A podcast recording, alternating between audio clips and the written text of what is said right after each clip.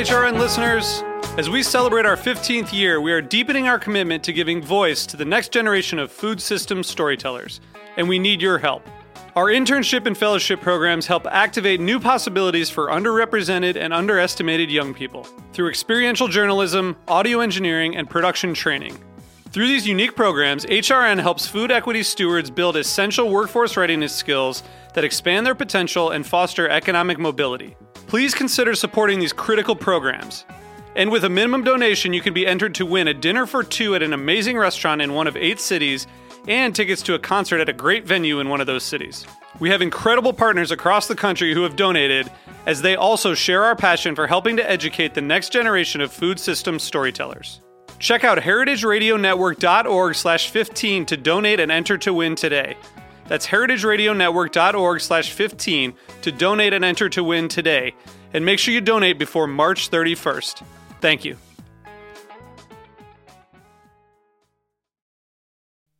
Today's program has been brought to you by the International Culinary Center, offering courses that range from classic French techniques in culinary, pastry, and bread baking to Italian studies to management. From culinary technology to food writing, from cake making to wine tasting. For more information, visit internationalculinarycenter.com. You're listening to Heritage Radio Network, broadcasting live from Bushwick, Brooklyn. If you like this program, visit heritageradionetwork.org for thousands more.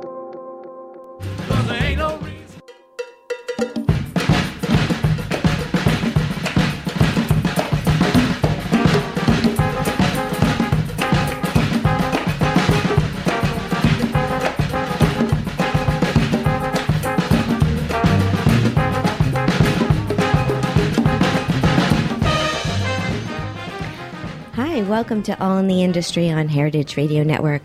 I'm your host, Sherry Bayer. We're coming to you live from Roberta's Restaurant in Bushwick, Brooklyn.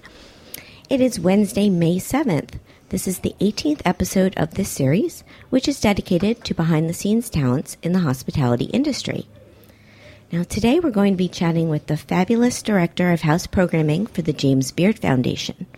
But first, I will do my PR tip, and then later we will have my speed round questions, industry news discussion, solo dining experience, and the final question.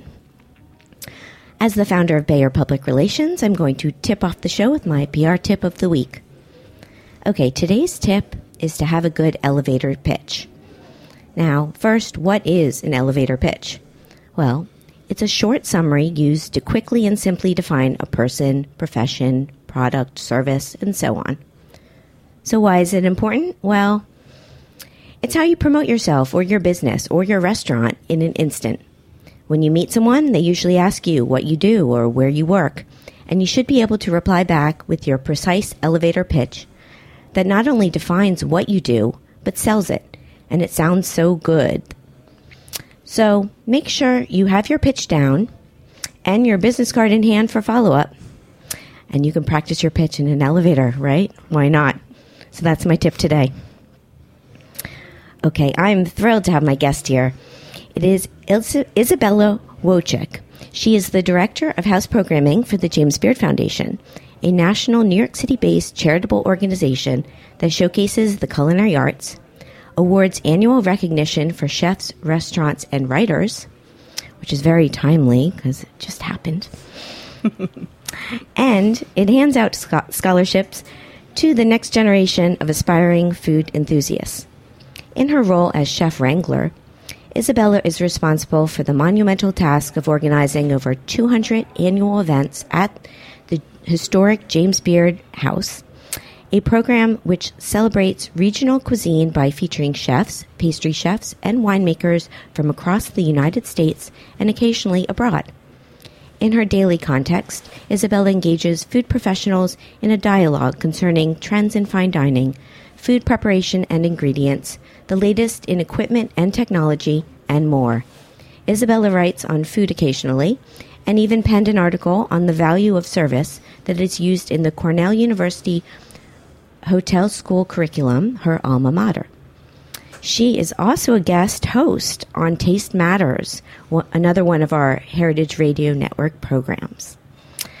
So, welcome. Thanks. I know there was more of your bio, but I'm gonna stop with that. And I'm so No, that's a lot. Thank you very much, Sherry. Oh, you're welcome. Thanks for having me on your show. It's really nice to be a guest here. Well, I mean, I remember before I did my show listening to you as a host, and your voice was so smoothing, so smooth and just relaxing. I don't know. I loved listening to you. Thank you. You're welcome. So, well, one part of your bio that I didn't read that I wanted to touch on was that before James Beard, you were the marketing director for Hudson Valley Foie Gras. Yes, that's true. And I don't know if I knew that. Surprise. Surprise.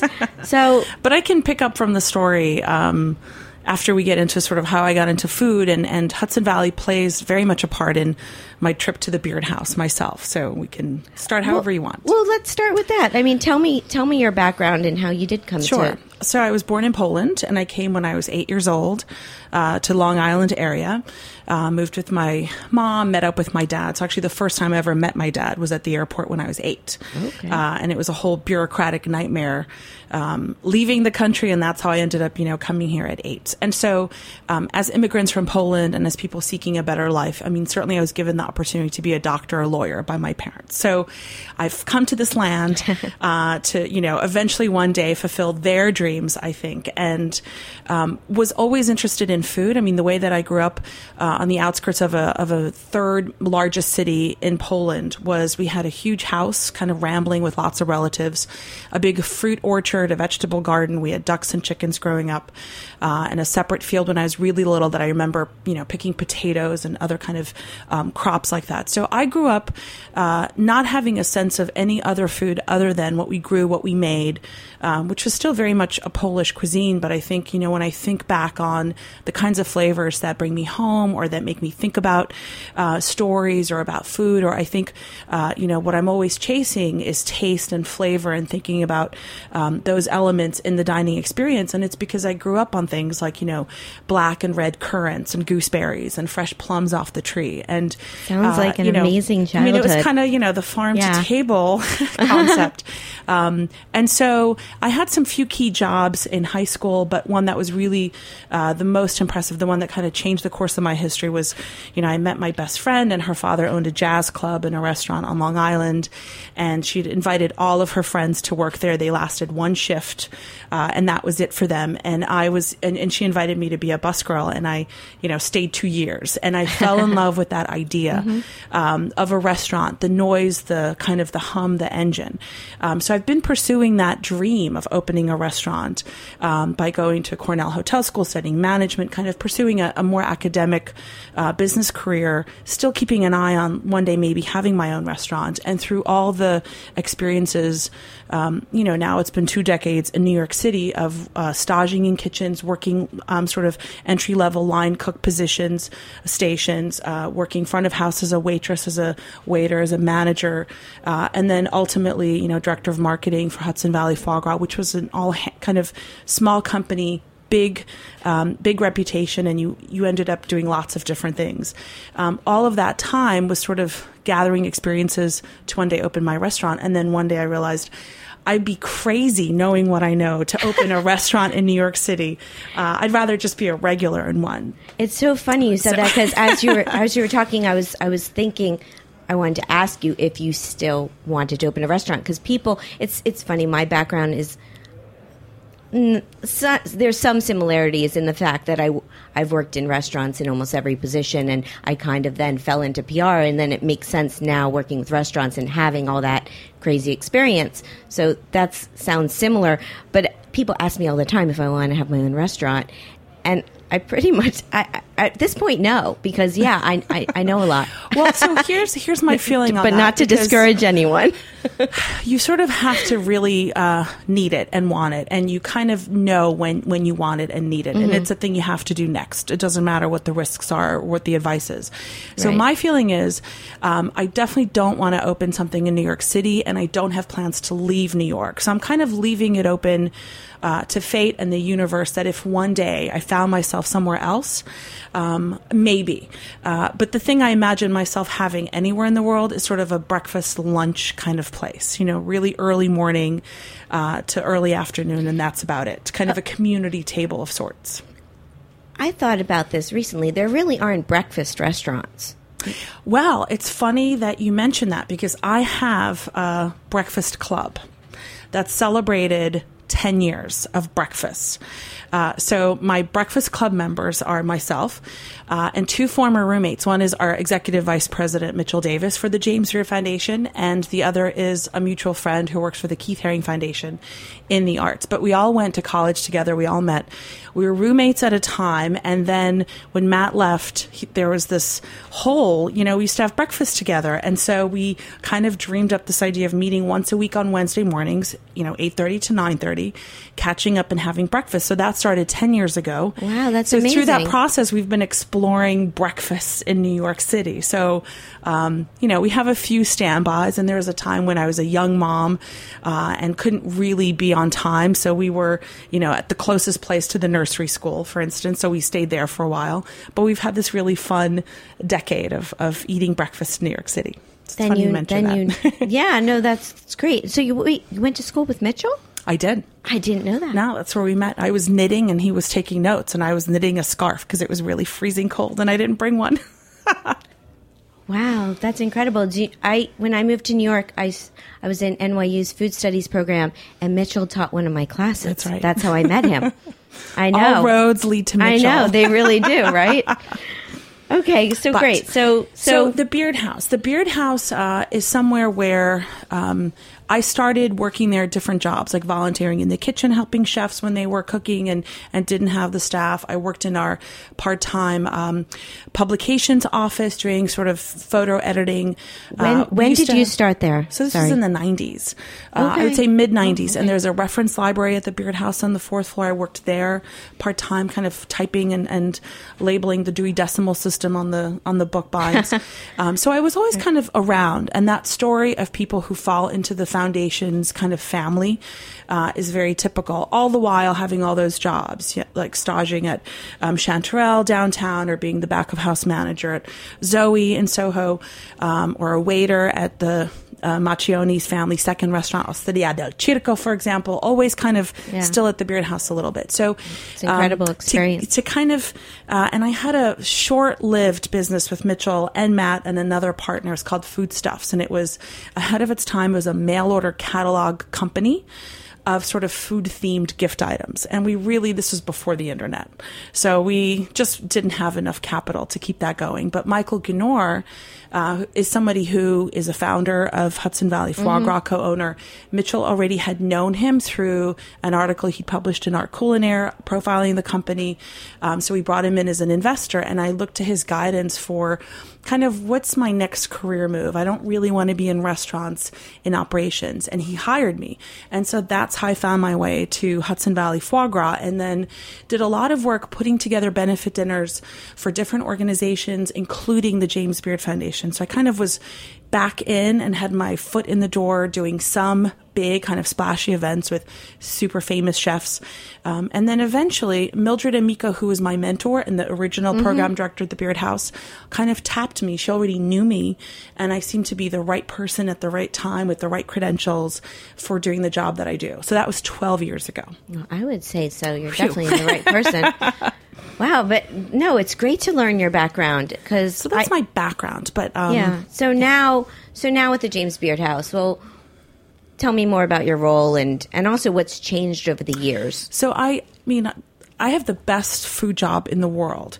There are many of them out there, and people aren't giving them up, you know, but it's a pretty good one. So the foundation is this big overall foundation. And certainly we just had the James Beard Awards, book broadcast journalism Friday, the big chef restaurant awards Monday. And so that's the big kind of national name that gets put out there around this time. And certainly with food media, it doesn't hurt that there are so many James Beard Award winners, you know, on TV, in the press. And that's one big component. The scholarships, culinary education for the next generation is a very big component as well. And we've been doing lots of fundraising events around the country under the Friends of James Beard Benefit kind of moniker, Celebrity Chef Tour moniker. So that's education.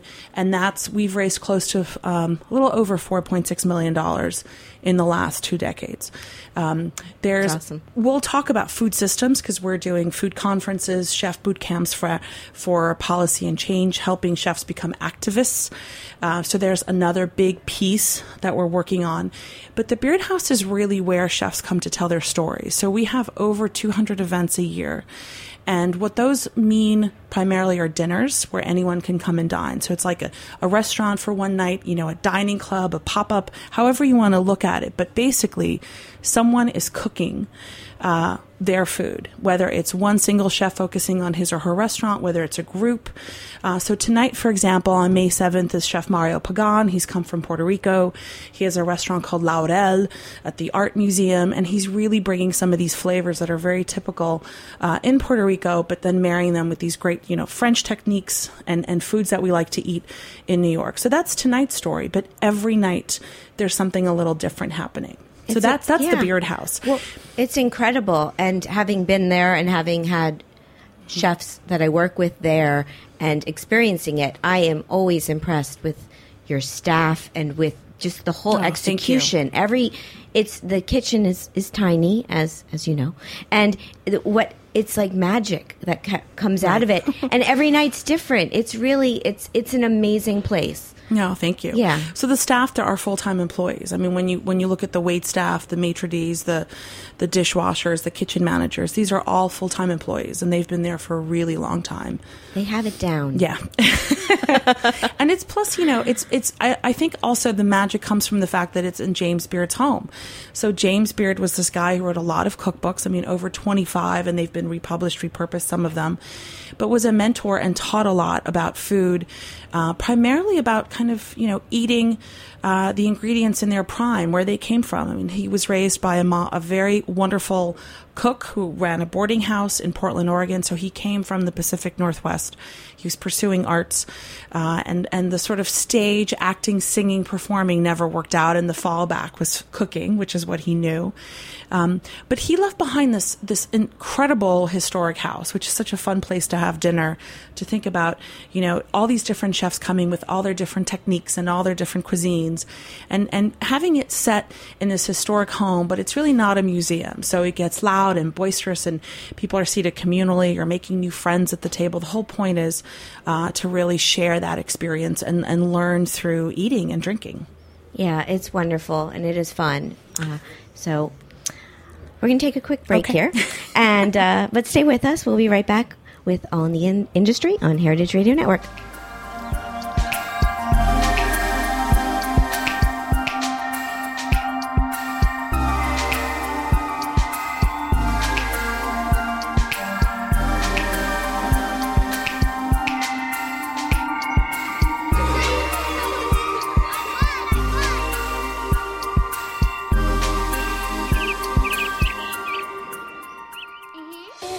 The International Culinary Center is a proud sponsor of the HeritageRadioNetwork.org. The ICC, with locations in New York and California, provide cutting-edge education to future chefs, restaurateurs, and wine professionals. We're proud to claim Dan Barber, Bobby Flay, and David Chang among our honored alumni. This is Dorothy Cant-Hamilton from Chef's Story. Check out our ICC website at internationalculinarycenter.com. Hi, welcome back to All in the Industry on Heritage Radio Network. I'm Sherry Bayer, and my guest today is Izabela Wojcik of the James Beard Foundation. So, Izabela, so what has changed over the years? Well, I mean, what about the kitchen cam? Ooh. That's the latest development. We're so excited.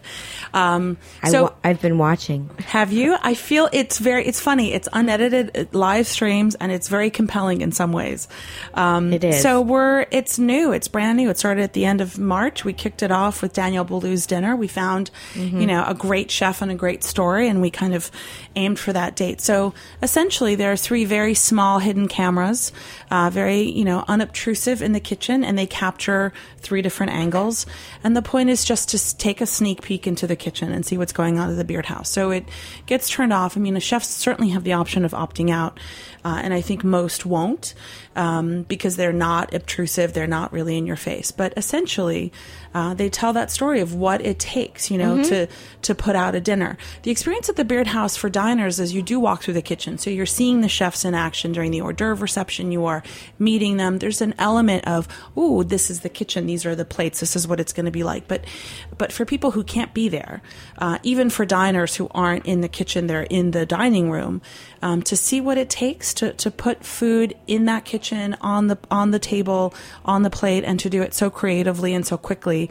It's eye-opening. So it's kind of a fun you know, thing. And it's on our website. I mean, it's funny. People have been asking if there's a charge for it or if you have to be a member. And it's like, no, just go to jamesbeard.org, find the kitchen cam, you know, widget, and just turn off your TV and just go there and watch that for a couple hours. It's very entertaining. It's also archived, so you can kind of go back and if there's a chef you're curious about. Right. That's great. So that's new. I mean, certainly we're, given that it's a historic house dating back to the 1840s, it's hard to make incredibly big changes. Plus, as a non-for-profit foundation, you know, we don't have deep pocket endowments, grants, things like that. So we're very mindful of sort of the kinds of programs that we want to do and how we can spend, you know, our funds and and it's so for now. Until something magical happens one day, you know, and I'm not foreshadowing anything. The house is really this place. And so the you know, we've upgraded things like the draperies and carpets. We're always revisiting tabletop and are these the best plates? Is this the best glassware? But we don't have too much freedom to do something wildly different. But the kitchen cam is certainly, you know, that and a sous vide machine, I think, are latest developments. Well, those are great. So in my role as programming these events, you know, seeing the menus, we publish the menus ahead of time. I mean, one of the things that I always I'm so fascinated by is how over time, when I think just back on the 12 years I've been there, but it's been going on since 1986, just how menus have changed and the evolution of how chefs write a menu, how they compose a menu, what the trends are in ingredients. You know, so when I start to, you know, in the 80s was all tuna tartare, it was creme brulee, and in the 90s, you know, so I've been seeing things like, you know, snails were popping up a couple of years ago, or squid and, you know, charred octopus is like the every menu. Ingredient. Or uni, sea urchin, for example, is popping up in custards and pastas and things like that. It's kind of fun to see that. Yeah, no, that's definitely chefs and menus and styles have changed, I'm sure. Yeah, you've been there a while, so you've seen a lot. So how do you select your chefs? So the process, I mean, it's an ongoing kind of relationship building. I mean, I know for, you know, PR purposes, it's all about relationships. And this is very much, you know, no different. There's an opportunity to cook at the Beard House Kitchen in New York City. And lots of chefs would love that opportunity. So the way that I think about it, the criteria that I use is simply to, you know, look at a chef's biography, look at where they're currently working. Is it a restaurant? Is it a hotel? Is it a cooking school? Sort of what's their business affiliation? I consider if there's any press, just to have a sense of how it might be positioned in the community. How is it described by critics and reviewers? But also keeping, you know, in mind that it's one opinion, and the role of the Beard House is not really to showcase chefs critically. It's not a restaurant criticism. It's really, you know, can they travel across the country or down the block, as the case might be? Can they cook a meal for up to 80 people in 5 courses? So it's a very different consideration. There's an element of trust. There's an element of, you know, assuming that they can, you know, prepare and organize themselves and kind of understand the, you know, what it takes to cook a dinner and feed 80 people. So I consider reviews and mentions, but it's not the only deciding factor. And then I ask chefs to put together a proposed menu, a theme, kind of what, you know, what's the story they want to tell. And then I think about balancing the calendar so that there's different regions represented, different styles of restaurants, different chefs, different cuisines, so that there's nice diversity for the diners who are coming. A lot of things come into play. Yes. No, that's, thank you for, I mean, I like to give everyone, you know, consideration. I'm wary of people that are looking to simply as a promotion. You know, I want to sell my hotel. I want to promote my city. I want to make sure that it's a gracious dinner, because not everyone is interested in the same kinds of things. Everyone, you know, diners come with their own agenda. So for diners, some are members of the foundation and anyone can join and they're just there to support us. Some are really into a specific food or a kind of food, a specific chef, a specific beverage program. So everyone kind of comes with different desires, you know, different expectations. We have lots of diners who love to entertain at the Beard House because it is a set menu, it's a set price, and you kind of know what to expect. And it's one seating, so we don't kick you out, you know, after we don't need your table back. So I have to kind of be mindful of trying to please everybody and still give chefs an opportunity to really say something unique. Yeah, well, the last time I went, I actually on the show, I do a solo dining experience. Mm-hmm. I talked about because I went solo.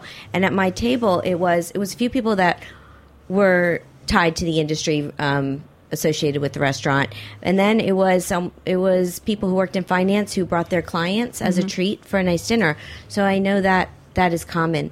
So is there this is I know a tough question, but what's a memorable chef or a chef that you know, one of your favorites or something that sticks out? So, I know, right? Like it's like 200 dinners times 12 years equals. Something, I mean, even something recent maybe that you were just like really happy with. Well, so I can get into more specifics. Generally speaking, what's interesting is it's not always true that the most famous chef, the one who's cooked everywhere, is very accomplished, very notable, prepares the best dinner. I find that often chefs that are of a certain caliber, who have a lot of demands and expectations, who participate in a lot of things, might be stretched a little thin. You know, they generally treat the Beard House as just one of many commitments and functions. And those dinners can be lovely and wonderful, and you get to meet the chef. But I find that the chefs that have never cooked there, the chefs who have maybe cooked once but a long time ago with a different restaurant, they have so much to prove, and mm-hmm. they treat it, you know, as sort of a pilgrimage to New York, and they feel as if they're cooking for the most, you know, venerable audience, the most sort of sophisticated, you know, experienced kind of diner, and so they're the ones who often will just surprise you with how incredible the food is. So, having said that. I mean, there are so many chefs. You know, one of my favorite things happened this past March. We announced our nominees. So the process for the award starts in February with a big list of about 20 semifinalists for every category. There's regional chefs, there's national chefs, pastry chefs, and so forth. And then in March, we whittle that list down to nominees. And in the week that I was announcing our nominees, we had a bunch of them cooking at the Beard House kind of back to back. So that was a really fun experience. And one was kind of West Coast, East Coast. It was Jen Lewis, who has a restaurant with her husband in Portland, Oregon, called Lincoln, plus a couple of other businesses. Right. Yeah, I know. And Jamie Bissonnette, who is both in Boston and here in New York City with Toro and Copa in Boston. And they collaborated. They had a great experience. It was such a delicious meal. And then it's like, you know, he was a nominee and then he won. Yeah. That was exciting. It was Ashley exciting. Christensen was at the Beard House a few months ago, and it was such a fun. I hope it was a few months ago. Everything feels like a few months ago, but it might have been last year even. And she's a winner also from Raleigh, but she was, you know, she is this fabulous cook. You know, she's a Southern girl. She's tough as nails. She had this great meal. And she brought Julian Van Winkle, who is sort of the man behind, and his family has Pappy Van Winkle bourbon, which you can't get your hands on. And he's sitting in the dining room, and he's brought a bottle of bourbon. And then I look in the corner, and there's Sean Brock, who's a very famous Southern chef from Charleston and has a place in Nashville, Husk. I went to McCrady's. And he's sitting there, and it's like, where'd you come from? It's like, oh, I missed my flight, and I heard Ashley was cooking. So sometimes it's you just inadvertently tap into that kind of network that chefs are a part of. Diners don't necessarily get to experience all the time, that camaraderie, that shared experience. So that was kind of a fun That's a thing. Great example. I met Ashley at the Cherry Bomb Jubilee I went to recently. I was very excited that she won. So yeah, it was a big, to be honest, it was thrilling. It was a big night for women chefs. There's quite a number of women chefs that won awards this year. It feels a little unprecedented, and certainly a few chefs from New Orleans as well. Yeah. But it was very gratifying, you know. I mean, we've all been talking about the Time magazine cover, the sort of idea that these gods of the kitchen are all men, and women aren't just aren't in the, at that level, you know. And it was very gratifying to see the awards results. It was, yeah. I have that for. I want to talk about that a little more. We'll do restaurant industry news and we'll talk about that, because it was a very good year for women. And yeah, no, it was. But so I just mentioned some recent chefs, but I mean, if you think about, you know, who's cooked there, Thomas Keller, Daniel Boulud, you know, everyone, Jean-Louis Paladin, who's no longer with us. I mean, and it's fun to think about, they were so young. I mean, you know, it's so interesting. Yeah, it's like going to Degustibus and seeing the old photos on the wall. They've been around for a while, and they're amazing. Well, and then Daniel Boulud. So Daniel Boulud was at the Beard House in March, and certainly that was one of his many dinners at the Beard House. And then many of his cooks and chefs have had their own meals and their own dinners. So he's incredible. And he's incredibly generous, and he's incredibly dynamic, and really fun. And entertaining. And entertaining. And seems to get younger every year. I don't know what his secret is. He doesn't need sleep. Yeah. He's one of chefs. I think a lot of chefs don't require sleep, it seems, and they just have the energy. I don't know how they do it, but they do. Well, clearly, he has a good team. Yeah, that also makes it possible. Right. You know. Yeah, no, he's amazing. They're all. I mean, yeah, we could keep going on and on. Before we take a break, let's go to my question from. So last week I had on the co-founders of Tokla Society for Women in Food and Hospitality, which is Sue Chan and Alex Pomelier. Mm-hmm. And I asked them to ask you a question. I'm getting so confused. Yeah, they wanted to know what advice you have for Tokla Society. Well, it's a big question. I'm a big fan of Tokla Society, actually. I joined recently. I know Sue Chan is one of the co-founders, and I've worked with her. She's the brand manager for Momofuku, and we've done lots of great dinners with David Chang, some of his chefs. So I am hoping to host something with Tokla Society at the Beard House. It's only fitting to kind of have that as an opportunity. And they said you welcome them to... Sue came for a dinner. Yes. Right. So we had a nice shared meal recently at the Beard House. It was actually Chef Kathy Wims, who's a nominee from Portland, Oregon, has a restaurant called Nostrana. So I would say there is such a demand and there's such a need for networking in this business, for sharing ideas, sharing information, experiences, that any opportunity to kind of come together is really welcome. But when you factor in kind of the women's perspective and some of the challenges, because I think the restaurant business is tough enough as it is, and I find that it's still very much a sexist place in some ways or in some perceptions. And so if you take the focus of women's needs and kind of what are some of the challenges and opportunities, I think there's a national need. So I would love if they can figure out a way to kind of create, you know, a representative in every city and have someone who can add to the conversation by having these opportunities. I mean, I think, you know, if they create these, so far they've had these wonderful gatherings and they're intimate and there's a great function in that. I think it could be very effective if it's intimate, but then that means, you know, these wonderful people are all left out because of space limitations. So I think the more we can do like that and have it in different cities, I think the better. Yeah, we talked about that. The question I had from them, from my previous guest, was about if they were thinking of expanding. And they said, yes, they were. But I think they're still trying to get more established in New York before that point. But I think that is a goal of theirs, which is great. And they'll need funding and a staff, right? I think they're figuring all that, too, because I know organizations like this because I've been involved in many of them, and it's all volunteer based. Mm-hmm. And it's hard when you're just requiring just volunteers to do everything, even if you're passionate.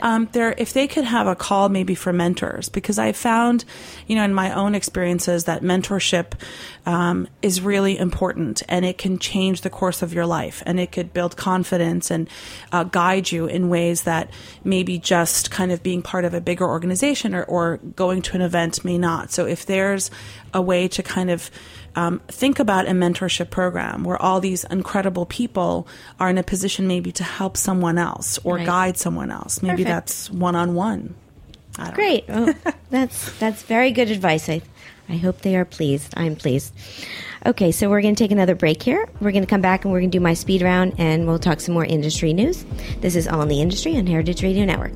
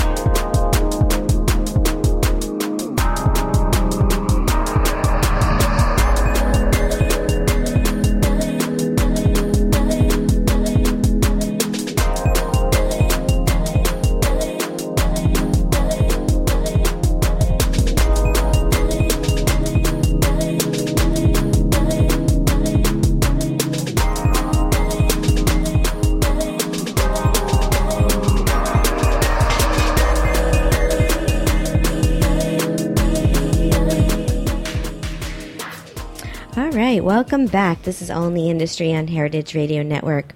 I'm Sherry Bayer. My guest today is Izabela Wojcik.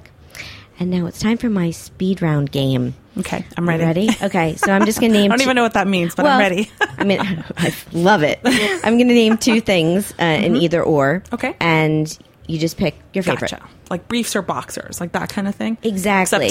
I love that example. I usually say chocolate or vanilla, but I might switch from now on. Okay, so here we go. Eat in or eat out? Both. Sorry. No worries. That wasn't an option, was it? Yes, that's an option. That's an option. We're going to take it. I mean, we can get in a conversation, but we'll just take it for now. Okay. Wine, beer, or cocktail? Cocktail. Tasting menu or a la carte? Tasting menu. Small plates or large plates? Large plates. I can't stand small plates. Large plates. I love this game. It's great. Tipping. All right. Okay. Tipping or all-inclusive charge? Tipping. Communal table or chef's counter? Chef's counter. Avery Fisher Hall or David H. Koch Theater? Ooh. I know. People don't know what I'm talking about. This year, the James Beard Awards switched venues at Lincoln Center to the Koch Theater. Right, we just walked across the fountain to the other side. I know, it was a big. I'm going to say Avery Fisher Hall. All right, I think I would go with that too. But it was very lovely this year. I'm not dissing it. Okay, here. How about this one? Chefs and champagne or Sunday supper at Chelsea Market? Chefs and champagne, definitely. Nice. Both Shelley Minaj events that she works on. Cheese plate or dessert? Cheese plate. Last one, Manhattan or Brooklyn? Brooklyn. Woo! You are good. Everyone always gets stuck and it turns into this long conversation, but... No, but that's not the point, right? The point is round. Like, just do it. Yeah. No, great. So here's my question about this is like a small irritant that I still don't understand, the idea of small plates being shareable. Like, to me, I've never gotten that concept. I get small plates, I get lots of little plates, and you get to taste lots of things, and I love that idea. But, like, why should I share my even smaller plate with someone? I want a big plate, and then I can share it. So I've always been perplexed by this concept, this kind of development. Just my two cents. It's a very good point. Well, you're right, because when you share a small plate, you get 2 bites, possibly 3. I guess it gives you variety if you're going to share a lot, but if you share large plates, you're going to get more. Right, exactly. All right, I hope all the chefs out there are listening. Okay, so let's go back to the James Beard Awards and talk about that a little more. Now we were talking about there were a lot of women winners. I mean, some of the big names were, for Outstanding Restaurateur, we had Barbara Lynch. Mm-hmm. We had Nancy Silverton won Outstanding Chef. And Best Chef in New York was April Bloomfield.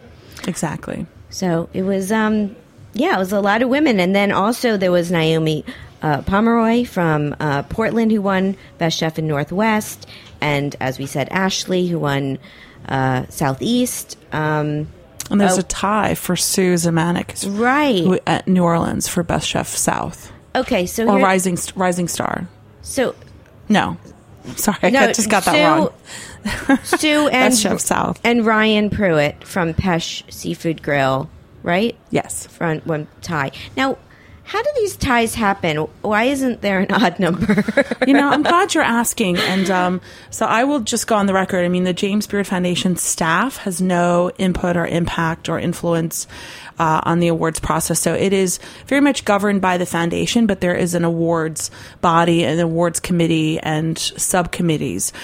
So nothing really ever happens at the Beard House. And we find out, you know, the nominees or the semifinalists when the press release goes out and the press starts talking about it. And same with the awards. You know, I was listening backstage, kind of waiting for the winner is, you know, comment. So what really and ties have happened from time to time, but it's unusual. I remember and this year there were two. Yeah. And I'm hoping, I mean, I don't have any influence anywhere, but I'm hoping that does change, because I do feel like it diminishes sort of the value of what the award represents. If you're the best chef anywhere, like, why should there be two people? I mean, then there could be many people. I mean, there are many deserving chefs. But the process is that anyone can put forth their name for consideration, and that happens in the fall. So in mid-October to the end, there's this kind of, you know, come one, come all, put forth your name for consideration. And then that list gets whittled down to, you know, kind of a working list of about 20 names. So there's awards, different committees represent different types of awards. I mean, journalism, book, broadcast media, all those are different from chefs and restaurant design, restaurant graphics. Right. Well, the good thing with a tie is, you know, you get two people have, like, you know, you get award two people, which, you know, these categories. It's more generous. Yeah, well, It's very hard. I mean, I had a lovely time. I always enjoy going, but when, you know, they're announcing every award and they name the five, and I sit there and I like try and pick it in my head, and it's very hard. It is because it's like they're all deserving. Absolutely. And at this point in a chef's career, in a restaurant's life, when you get to the Beard Awards, when you get to lots of different listings like that, I mean, they're all very deserving. You know, they all qualify. They all have merit. They all have something wonderful that should be celebrated. So it's a little it's a little heartbreaking that, you know, some lose and some win. Yeah. Were there any major surprises or major? I don't know, anything you were. To be honest, overall, I think I was just surprised by the number of women winners. And I think mostly because it rarely happens, you know, in one award category or one award show. So that was a very pleasant surprise.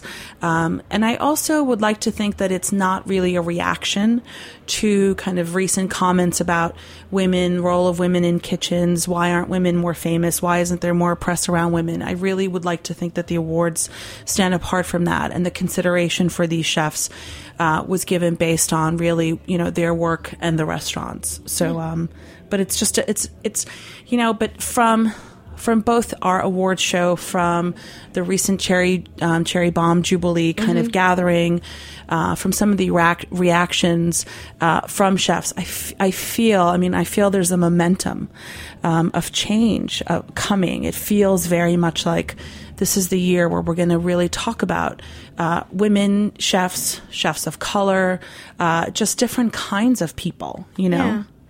No, very true. And I was thinking it's almost a little ironic. So, I mean, a man won the best pastry chef, Dominic Anzo, which he greatly deserved. I mean, the Mr. Cronut. And do you know he was on Saturday Night Live this last week? Oh, no, I missed that. I was watching Weekend Update, and they announced his new Waffagato in the news. I'm like, okay, this man is on fire.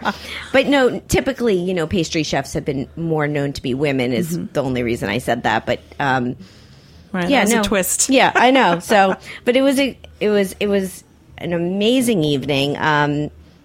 And yeah, congratulations. This is really, really wonderful. So yeah, we're starting to wrap up. Run out of a little time. So we're going to take a break, and we're going to come back and do my solo dining experience. Okay, so stay with us.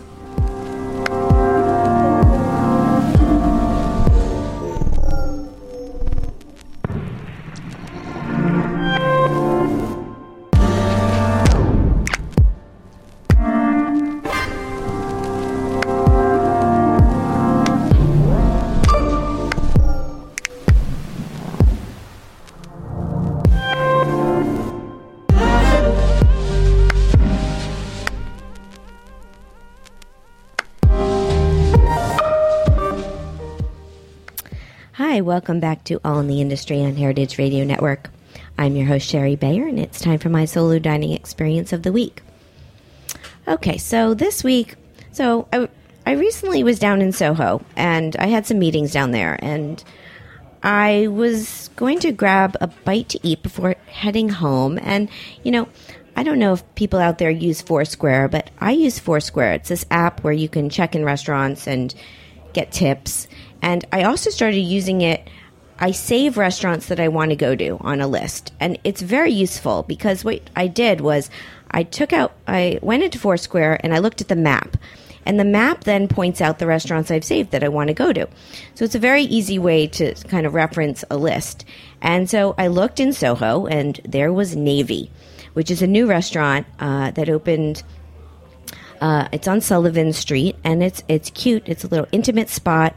And so that's where I ended up going. And I knew the chef there. It's Camille Becerra. She used to be the chef owner of Paloma Restaurant in Greenpoint, and which closed a few years ago. And she was also on Top Chef Season 3. She's been doing pop-ups and helping out other chefs for a while. But so this is the first time she's back in the kitchen as an executive chef. And unfortunately, the night I was there, she wasn't there. But I went in, I sat at the bar. The menu is more seafood and vegetable based. They work with a local farm with bringing in produce. And so I was scanning the menu. I thought it was happy hour. I was looking for the oyster special, but there wasn't one. So anyways, I asked the bartender to help me out on what he recommended. And he liked the mussel toast. I'd never seen mussel toast on a menu. They also had avocado toast, which has become very popular. But I know I can make avocado toast at home. Mussel toast, not so.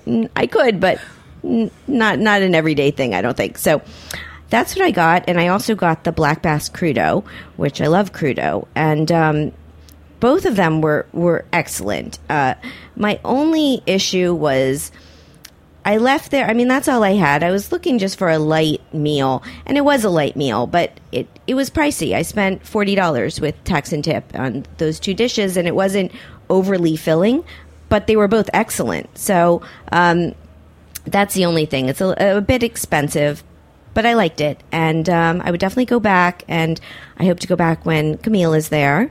And yeah, if you want to check it out, their website is navynyc.com. So that is my experience this week. Now, we're getting to the end. So, I know. I was just going to comment, you know, the real estate pricing in New York is such that I can't imagine a chef having a restaurant that is reasonably priced. I don't know how you do it other than, you know, volume. Right.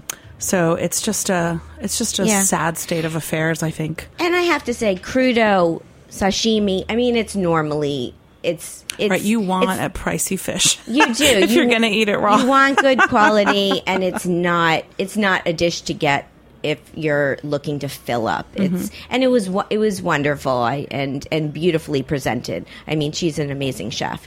It was just kind of like I walked out of there and I was like, wow, well, that wasn't it was a quick but not cheap bite. Right. So, so I wanted to see. So next week I have on Josh Wesson. He is the founder of Josh Wesson Wine and Food, and he's also the founder of Best Sellers, which he sold years ago. But he's amazing. I know we're gonna have a really fun show. And so, Izabela, I want to see if you could ask him a question. Sure, of course.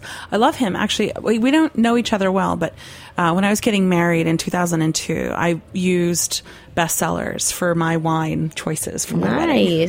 I thought it would be interesting and well-priced and, just interesting finds that I wouldn't necessarily be able to pick on my own. Anyway, having said that. That's great. I guess sort of I'd love to know, what does he like to drink? He's probably going to say everything. And maybe what does he think of the kind of terroir of wines these days? There's lots of really small producers and what does he think of the wine business in general and the direction it's headed in? Great questions. I will ask him. All right. Thank you. And it's just so funny how, we're all connected and I didn't know. I didn't know that, Small world. Very small. Sherry, I can't thank you enough for having me on your show. I congratulate you on your show. I'm a listener and I love Heritage Radio Network, but just thank you very much for having and giving me this opportunity. Well, thank you so much. I wish we could talk some more. Oh, we will. I'm honored you came out here, and it's been a lovely week. I've seen you at least, I think, 3 times. No, absolutely. Between the after parties and the parties and now the radio. So, well, thank you. Thank you. Cheers. Cheers. So, people listening, if you want to find Izabela, she's on Twitter at JBFIzabela, and the Beard Foundation is at Beard Foundation. Her full name is Izabela Wojcik, and she is the Director of House Programming for the James Beard Foundation. You can find me at All Industry, at Sherry Bayer, at Bayer PR, and at BayerPublicRelations.com. You can also find us archived. If you miss any of these episodes, we're at heritageradionetwork.org. We're also on Stitcher and iTunes. So thanks to Jack, my engineer, and to all of you out there listening. I hope you enjoyed this episode. I will be back next week with my guest, Josh Wesson. This is Sherry Bayer, and I hope you have a great week. Till then, bye.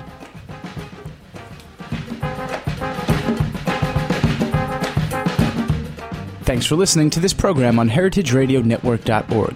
You can find all of our archived programs on our website or as podcasts in the iTunes store by searching Heritage Radio Network. You can like us on Facebook and follow us on Twitter at @heritage_radio. You can email us questions at any time at info@heritageradionetwork.org. Heritage Radio Network is a nonprofit organization. To donate and become a member, visit our website today. Thanks for listening.